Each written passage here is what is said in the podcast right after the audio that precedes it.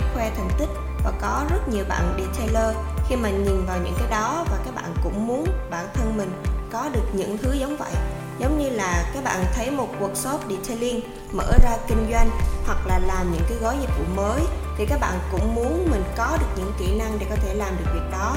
Và em cũng thấy là có nhiều bạn hiện nay, các bạn lại muốn theo kiểu mì ăn liền, là vừa làm xong phải có kết quả liền và có ngay kết quả giống như các bạn khác đang làm mà mình thì đứng yên và mình không làm gì cả. Vậy thì anh nghĩ như thế nào về điều này ạ? Cái vấn đề mà việc cái chúng ta muốn và cái chúng ta làm, nó luôn là cái vấn đề trăn trở của rất là nhiều bạn đi làm nghề, đặc biệt là các bạn làm nghề điều chuyên nghiệp. Bởi vì sao? Là kể từ khi mà cái mạng xã hội mà nó phổ biến á, thì chúng ta có, chúng ta bao gồm cả người đi làm, điều linh và các khách hàng đều có cái cơ hội được tiếp cận với nhiều thông tin hơn được thấy nhiều cái à, thú vị hơn nhiều cách làm hay ho hơn à, nhiều cái gói dịch vụ khác biệt hơn. Đồng thời nó cũng bổ sung cho chúng ta rất là nhiều hiểu biết. Tuy nhiên cái việc mà mà khi xem rồi hoặc là khi thấy những workshop, điều linh khác đang làm được như vậy mà áp cái mong muốn đó,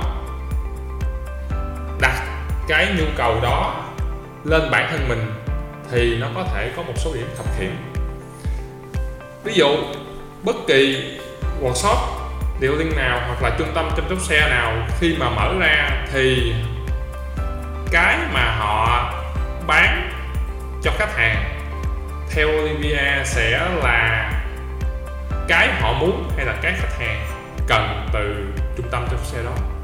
Dạ, theo em thì khách hàng người ta sẽ quan tâm tới những gì mà người ta muốn hơn. Tại sao?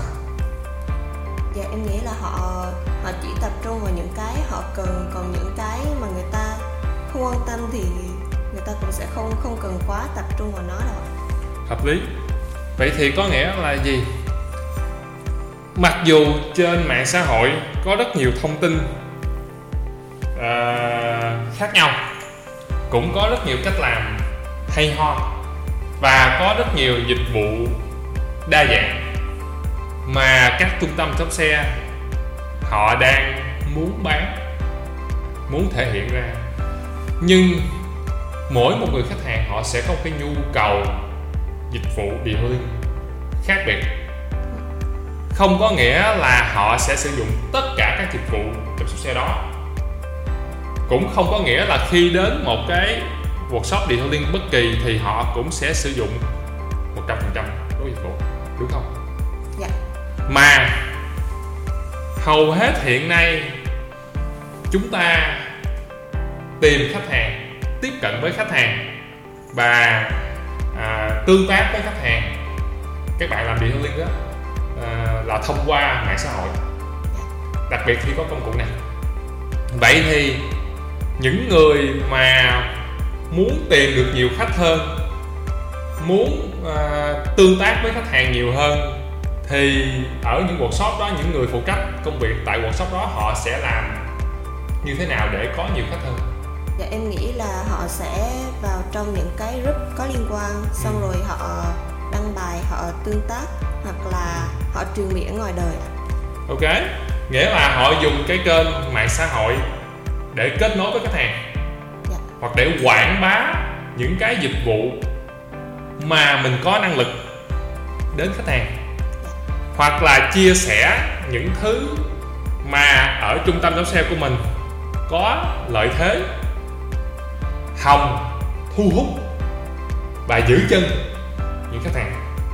Phải không vậy thì có phải tất cả những gì họ chia sẻ trên mạng xã hội những hình ảnh đẹp về chiếc xe những dịch vụ mà họ đăng tải lên là tất cả những gì mà khách hàng cần hay không? Cũng có thể. Nó chỉ chiếm một phần trong số đó hoặc có những dịch vụ nó phù hợp với khách hàng này nhưng khách hàng khác không cần. Cũng có thể tại địa phương này ví dụ chăm sóc xe. Thành phố Hồ Chí Minh. Người ta làm theo cách thức A, B, C, D E E. Nhưng nếu mà bạn mở ra ở, ví dụ Nha Trang, bạn mở ra ở Hà Nội, thì cái cách thức làm nó có giống như ở thành phố Hồ Chí Minh không? Và nếu mà em đem cái cách làm ở thành phố Hồ Chí Minh về Hà Nội, vậy B nguyên si như vậy rập khuôn như vậy thì thị trường có đón nhận không? dạ không Đấy, đấy là một trong những vấn đề mà khi các bạn xem xét trên mạng xã hội các bạn không để ý. Nghĩa là nhờ có công nghệ, nhờ có điện thoại, nhờ có mạng xã hội, nhờ có các cộng đồng chăm sóc xe chuyên nghiệp mà bạn có thể biết được tiếp cận không bị ảnh hưởng bởi khoảng cách về địa lý. Bạn có thể biết bên Mỹ luôn, bạn có thể biết bên châu Âu luôn, bạn có thể biết vân vân và vân vân. Nhưng không phải cái nào bạn biết thì bạn cũng làm. Nên làm. Và không phải cái nào bạn thấy bạn cũng lấy về làm được. Và không phải cái nào ở thị trường đó người ta làm được thì bạn cũng lấy bạn nhét vào ông khách. Mà không khách làm đấy. Mà mỗi nơi có một đặc trưng riêng. Vậy điều gì? Cái anh đang muốn nói là điều gì? Vậy thì sau khi mà bạn tiếp cận với thông tin, sau khi bạn thấy những kết quả của những gói dịch vụ mà người ta quảng bá trên mạng xã hội, sau khi bạn thấy những video clip trên tiktok hoặc là những cách làm, chia sẻ kinh nghiệm trên youtube trên facebook instagram vân vân và vân vân. Thì bạn không thể mix nó lại với nhau được. Cũng không thể lấy tất cả là của tôi được. Để mà đưa cho ông khách được. Vậy khi đó ông khách ông sẽ nhận một thứ hỗn độn. Chứ không còn là một gói dịch vụ mà ông khách muốn nữa đúng không? Khi bạn có ý định như vậy là bạn sẽ biến cái gói dịch vụ của bạn, biến cái mô hình kinh doanh của chỗ bạn, biến cái cách phục vụ khách hàng của chỗ bạn thành một cái hỗn độn mà không còn bản sắc riêng gì cho mình nữa Đấy. vậy thì bạn thiếu một sự chọn lọc vậy thì liên quan gì tới các bạn dealer đang làm nghề mà khi thấy người khác làm, thấy các dealer khác làm, thấy các workshop khác làm những gói dịch vụ đó mà cũng muốn mình như vậy. Bạn phải chậm lại một chút. Vì nếu bạn không chậm lại một chút, bạn muốn tất cả mọi thứ, thì có một số điều nó sẽ xảy ra. Đầu tiên là bạn cảm thấy hụt hẫng bởi vì cái bạn muốn quá nhiều. Cái thứ hai là bạn không biết cái nào cần và cái nào muốn cho vui thôi và cái thứ ba, tất cả những thứ đó đều cần một quỹ thời gian để rèn luyện, để thay đổi, để chuyển hóa từ cách cũ hoặc từ trạng thái cũ của bạn. Ví dụ tay nghề của bạn đang ở mức 1 bạn muốn lên tay nghề bậc 3 bậc 4 giống như ở bên Mỹ. Lấy ví dụ, bạn đang dán phim PVF hai ngày xong một xe, bạn muốn giống như bên Mỹ một ngày xong một xe. Full xe. Thì không phải ngày mai là bạn sẽ có được kỹ năng đó. Mặc dù bạn có thể đi làm vài năm kinh nghiệm rồi đó. Hoặc là bạn muốn, bạn thấy cái chuẩn dán phim PVF ở bên Mỹ, nó là cái chuẩn như thế này. Và bạn cũng muốn mà áp dụng cho khách tại Việt Nam là được. Có thể bạn cũng có tay nghề, bậc bậc nghề kỹ năng nghề nghiệp tương tự nhưng khách hàng chưa chắc là thật à vậy thì khi khách hàng, ông khách mà không cần cái đó, bạn cố gắng ép vào thì nó có một số sự lệch lạc. Chuẩn càng cao, chi phí sẽ càng tăng ok ok? Nhưng mà người ta có cần cái đó hay không đã? Và cái mức kinh phí của gói dịch vụ đó có phù hợp với cái mà người ta đang dự định làm hay không Đấy.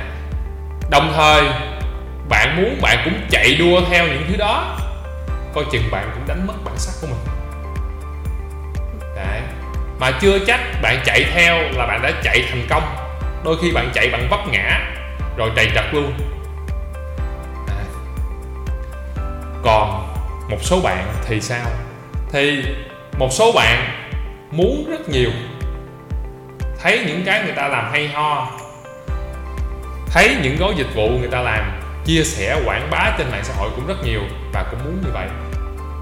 Nhưng mà ngoài việc xem, lướt, like, follow thì không có hoạt động nào thực tế cả. Và khi mà bạn không có một sự đánh đổi, một sự kiên nhẫn và đặc biệt là không có điểm bắt đầu, không sẵn sàng bắt đầu, thì bạn sẽ không bao giờ có những kỹ năng đó và không bao giờ thay đổi được cái trạng thái của bạn. Thì cái việc ở đây nó có hai cái vấn đề. Một là trong cái trong cái câu hỏi của em á, mà à, đặt ra đó là một là muốn quá nhiều và không biết đi đâu. Cái loại thứ hai cũng muốn nhưng không làm gì thì hiện nay có, anh thấy, và anh nghĩ là các bạn cũng có thể tự nhìn nhận lại để xem là cái thị trường và cái của mình nó như thế nào. Thì anh cho rằng tồn tại những cả hai thứ đó. Nhưng với anh thì quan điểm của anh là thà bạn muốn nhiều, bạn thử, mà bạn thất bại để bạn tìm ra được cái phù hợp cho bạn. Nó vẫn tốt hơn là bạn muốn rất nhiều nhưng bạn không làm gì. À, vì sao? Là để ra được một sự phù hợp cho bản thân mình. Để ra được một kỹ năng mà mình có lợi thế vượt trội so với những kỹ thuật viên khác. Để ra được một gói dịch vụ mà bạn có thể phục vụ chính xác nhu cầu khách hàng một cách tối đa. Cũng như để ra những gói dịch vụ có chi phí giá bán cạnh tranh hơn so với những đối thủ cạnh tranh khác. Thì bạn phải thử, bạn phải làm, bạn phải thay đổi, bạn phải điều chỉnh, bạn phải đúc kết rất nhiều, bạn phải trả giá rất nhiều. Và đều cần một quỹ thời gian.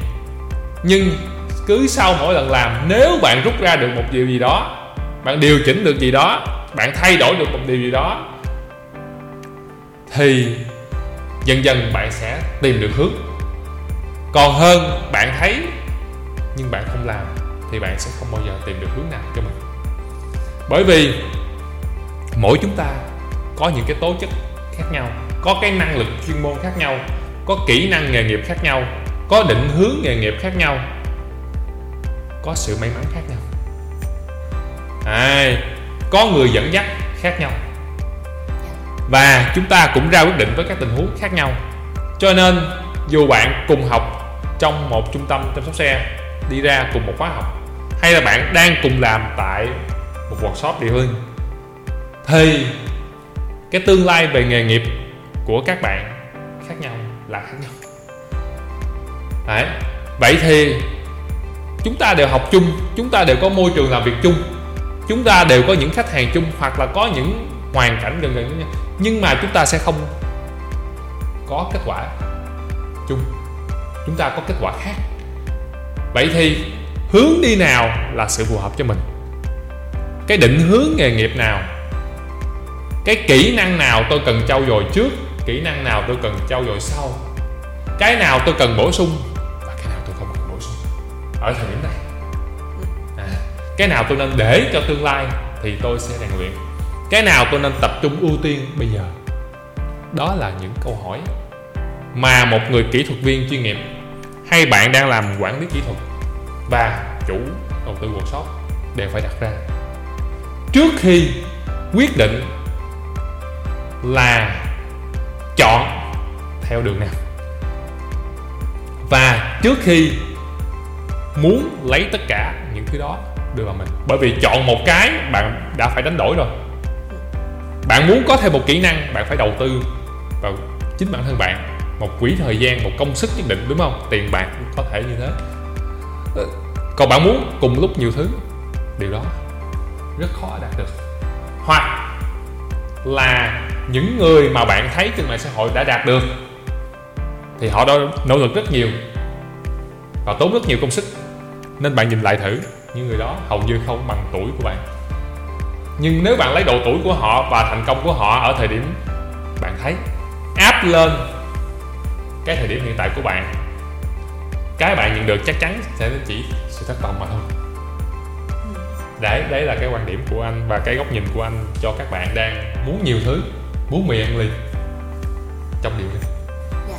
và cảm ơn anh Randy với lại những chia sẻ vừa rồi và em cũng hy vọng là các bạn sẽ có một cái nhìn cởi mở hơn trong cái việc tiếp thu nhiều những cái kiến thức khác nhau và các bạn cũng đừng quên theo dõi những số episode khác về detailing trên Google Podcast, Spotify, YouTube bằng cách gõ Detailing Việt Nam và hẹn gặp lại mọi người trong những số podcast lần sau. Xin chào các bạn và hẹn gặp lại các bạn ở những câu hỏi về nghề điện viên chuyên nghiệp tuần sau nhé.